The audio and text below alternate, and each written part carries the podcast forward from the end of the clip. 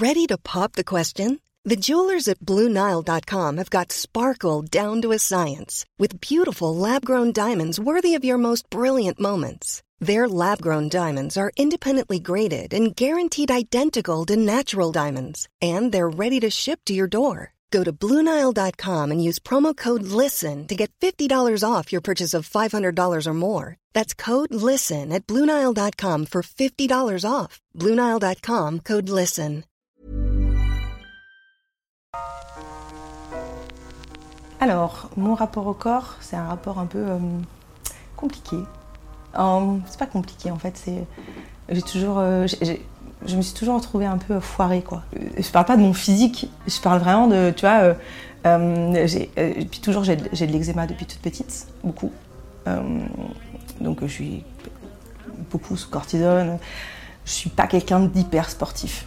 Euh, tu m'envoies la balle, je me la prends direct dans la tronche, quoi. C'est un truc de fou. J'ai un petit problème cardiaque, euh, de rien, hein, c'est pas grand chose, mais du coup, j'ai souvent mon cœur qui s'emballe, tu vois. j'ai- Puis, euh, et puis, j'ai une endométriose. Donc, je me dis, ça, il y, a eu un peu merdage, tu vois, dans la fabrication. L'endométriose, ça s'est venu un peu plus tard. J'étais déjà avec mon compagnon depuis quelques temps, et puis euh, bon, on commençait à se poser la question d'avoir des enfants, mais pas tout de suite. Donc euh, j'avais commencé à arrêter la pilule, mais j'avais toujours eu la sensation qu'il y avait un truc qui marcherait pas. Et j'en avais parlé, euh, ouais, j'en avais parlé à, mon mec en lui disant, euh, faudra s'y prendre un peu en avance, que je sens qu'il y a un truc chez moi, euh, ça, ça va pas être facile quoi. Mais bon, lui il disait mais n'importe quoi, c'est dans ta tête. Euh, Je veux dire comment tu peux savoir ça ce qui est pas faux. Et du coup, je sais pas, je m'étais mis dans cette idée qu'il y aurait des complications. Puis du coup, j'ai mis un stérilet en me disant pour patienter, voilà. Et j'ai fait une infection sur le stérilet. Et donc je vais aux urgences, et puis euh, ils me disent Ah, c'est rien, c'est une infection stérilet, pas de souci et tout. Ils l'enlèvent, ils regardent, et puis là ils font Ah ouais, mais euh, par contre, euh, il y a un drôle de truc là. On dirait un kyste endométriosique. Ben, on va regarder, puis je, vais, je vais montrer à mon chef, puis, puis on vous rappelle. Et du coup, bah, je rentre chez moi. Et comme tout le monde, je pense, je vais sur Doctissimo. Et voilà. Et là, je vois que c'est la merde, quoi. Si c'est vraiment ça, c'est pas cool. Mais en même temps, quand je vois les, les symptômes, je me dis, bah oui, ça fait sens. Alors, les symptômes de l'en- de l'endométriose, c'est des, euh, des douleurs. Des douleurs de règles importantes. Alors, c'est difficile parce qu'en fait, on sait pas. euh, parce que c'est comme. euh, Enfin, on te dit, que vous avez des douleurs anormales? Mais on sait rien, en fait. Je sais pas comment ressentent les autres. Des douleurs à, à vomir, à tomber dans, les pommes. et depuis. depuis que j'ai mes règles presque. Moi, la gynéco, elle m'avait dit bah oui, enfin, c'est normal d'avoir mal. Euh, oui, normal. c'est normal d'avoir mal. Ma mère, bah oui, c'est ça. euh, c'est- normal d'avoir mal. Bienvenue chez les femmes, ma fille. euh, super. elle m'avait dit bon, euh, peut-être que vous êtes plus douillette qu'un autre. euh, je vais vous mettre sous pilule pour que ça, empêche les douleurs. Donc, si tu veux, moi, j'étais sous pilule euh, depuis mes 14 ans. Alors, les examens qu'on passe, alors d'abord, il y a une échographie qui permet de voir si on a, euh, si on a des kystes, parce que c'est le truc le plus visible. En fait, c'est donc tu as ton utérus et qui est tapissé de l'endomètre et c'est ce qui s'écoule en fait pendant les règles. À chaque fois qu'il n'y a pas de bébé qui s'accroche. Et pour certaines femmes, euh, les petites cellules de l'endomètre, au lieu de descendre et de partir, elles remontent et elles remontent à travers les trompes. Elles vont se mettre sur les ovaires et puis elles vont se mettre partout. Donc tu peux en avoir euh, euh, enfin, jusque dans les poumons, euh, jusque, enfin, vraiment partout. Et comme elles continuent d'être vivantes et elles continuent d'être des cellules d'endomètre, eh ben, tous les 28 jours, elles vont saigner. Et du coup, ça va accrocher les organes entre eux. Au sein de l'utérus, à force de saigner, etc., enfin, à force qu'il y, a- qu'il y ait des morceaux qui se perdent, ça fait des. Enfin, je sais pas exactement comment ça fonctionne, mais ça fait des, des lésions. Et, euh, et puis des kystes. Et donc, ça crée des, des douleurs.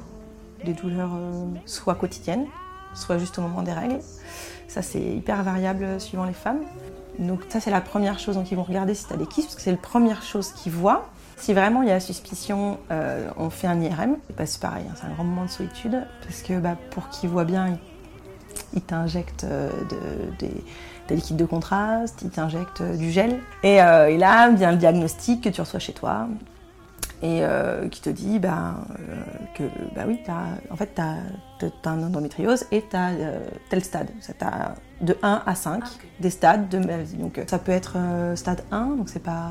Enfin, ça va, c'est- c'est pas handicapant vraiment. Et ça peut aller jusqu'à stade 5, où là, c'est vraiment, ça peut être très très handicapant. Moi, je suis, pas, je suis stade 4, donc tu reçois ça chez toi par courrier. Bonjour madame, vous êtes bien atteinte d'une endométriose de stade 4 avec infertilité sévère. Et là, ça fait plaisir. Donc, euh, ben, comme toi, tu as toujours voulu, euh, enfin, moi j'avais toujours voulu avoir des enfants, euh, ça m'a un petit peu mis un coup au moral. Ouais, j'ai beaucoup pleuré. Ah j'étais pas bien, pas bien. Il faut savoir qu'il y a une femme sur dix en France à peu près qui est atteinte d'endométriose et c'est hyper mal diagnostiqué.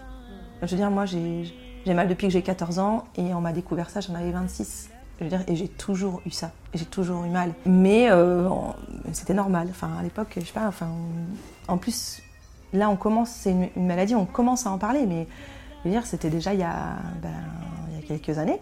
Mais même, même quand on me l'a diagnostiqué, j'en avais, j'avais jamais entendu parler de cette maladie. J'avais absolument aucune idée de, de, de, ce, que, ce que ça pouvait être ce truc, quoi.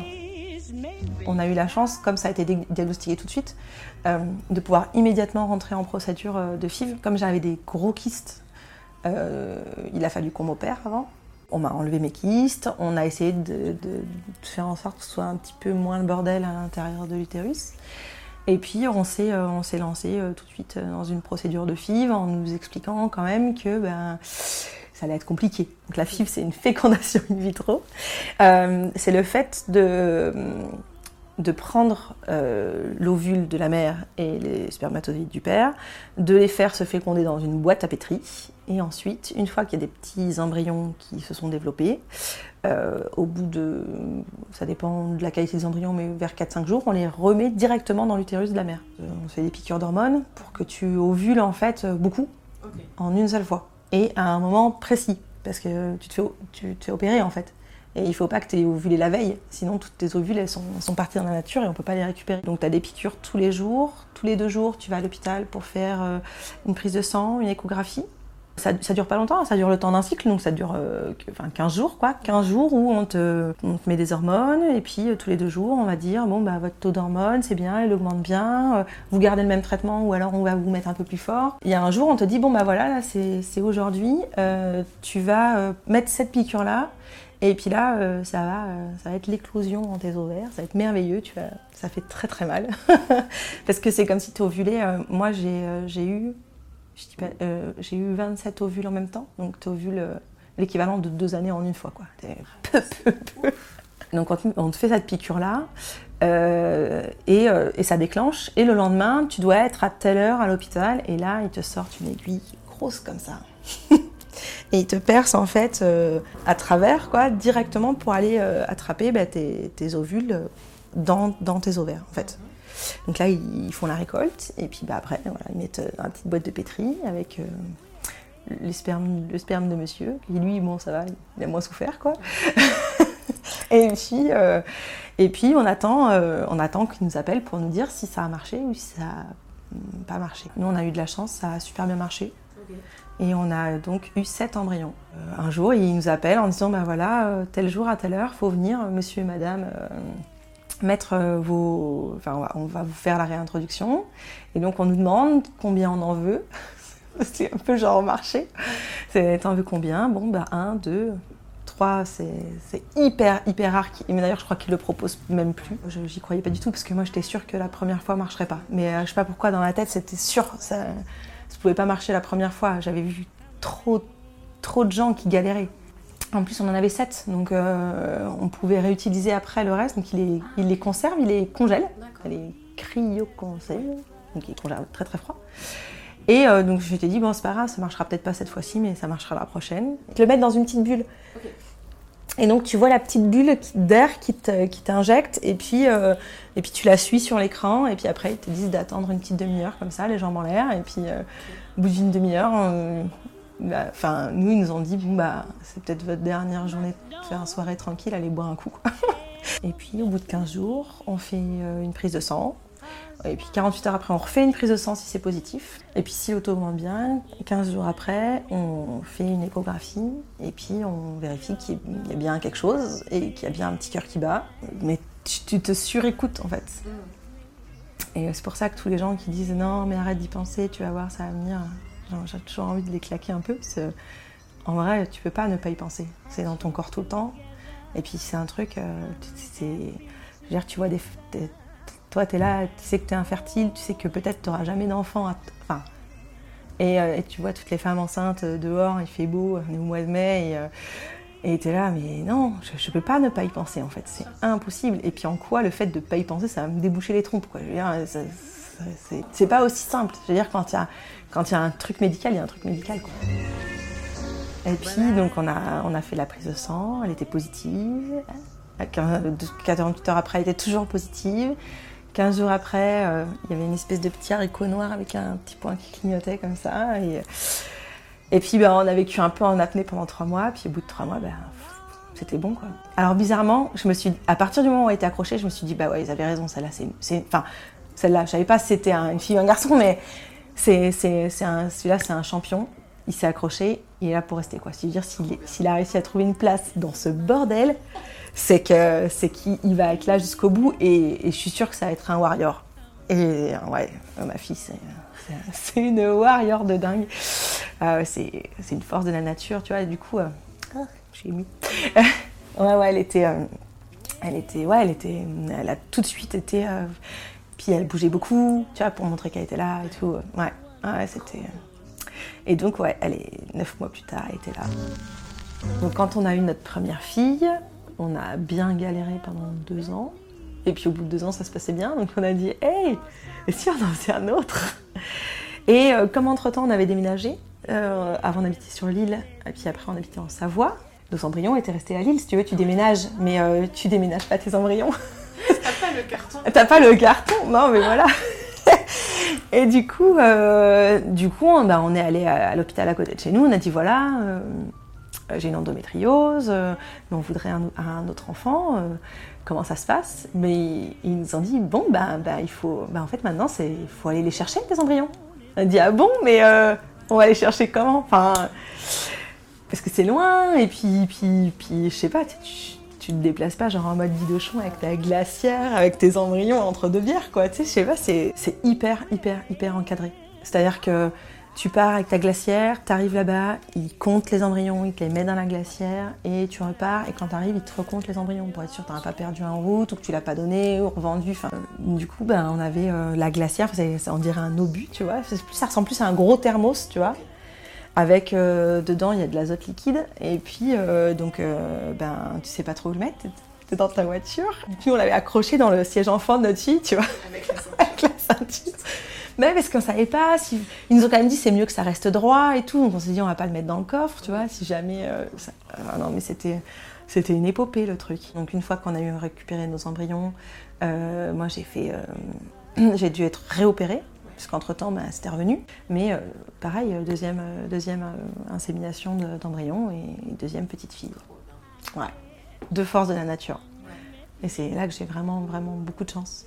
Toutes elles ont été fabriquées le même jour, donc ça c'est assez incroyable. Elles sont hyper différentes, genre une blonde aux yeux bleus, une brune aux yeux marrons, et elles ont été fabriquées au même moment. C'est fou, ouais. Ouais. Il y en a une qui ressemble à son papa, l'autre qui me ressemble. C'est assez fou. Ouais, ouais. Et elles sont même, elles ont des caractères hyper différents. C'est incroyable. Le, seul traitement pour l'endométriose, c'est euh, les hormones, c'est la pilule, c'est de pas avoir de règles. Et, ça, et, et après des antidouleurs.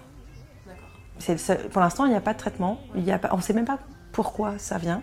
On sait, on sait rien en fait sur cette maladie. On ne sait pas pourquoi euh, moi je l'ai et toi t'en as pas. Et on ne sait pas du tout. On n'a aucune info.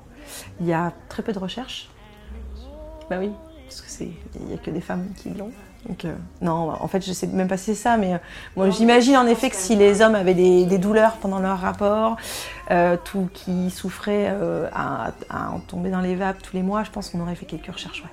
Il y a moyen que. Je pense que ce que je voudrais dire à celles qui sont dans cette situation ou pas, enfin, ou qui pensent peut-être l'être, c'est que c'est que la science a fait des progrès de dingue et que et qu'il faut pas désespérer et qu'il faut pas regarder sur Doctissimo mal.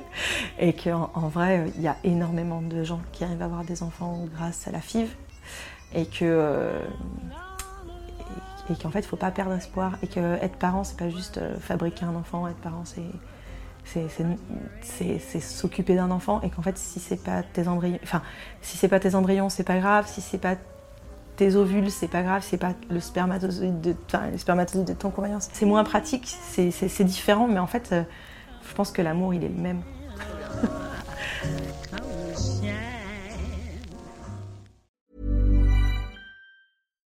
Here's a cool fact a crocodile can't stick out its tongue. Another cool fact you can get short term health insurance for a month or just under a year in some states.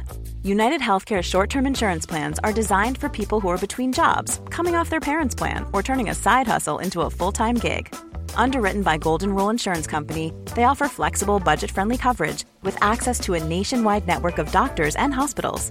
Get more cool facts about United Healthcare short term plans at uh1.com.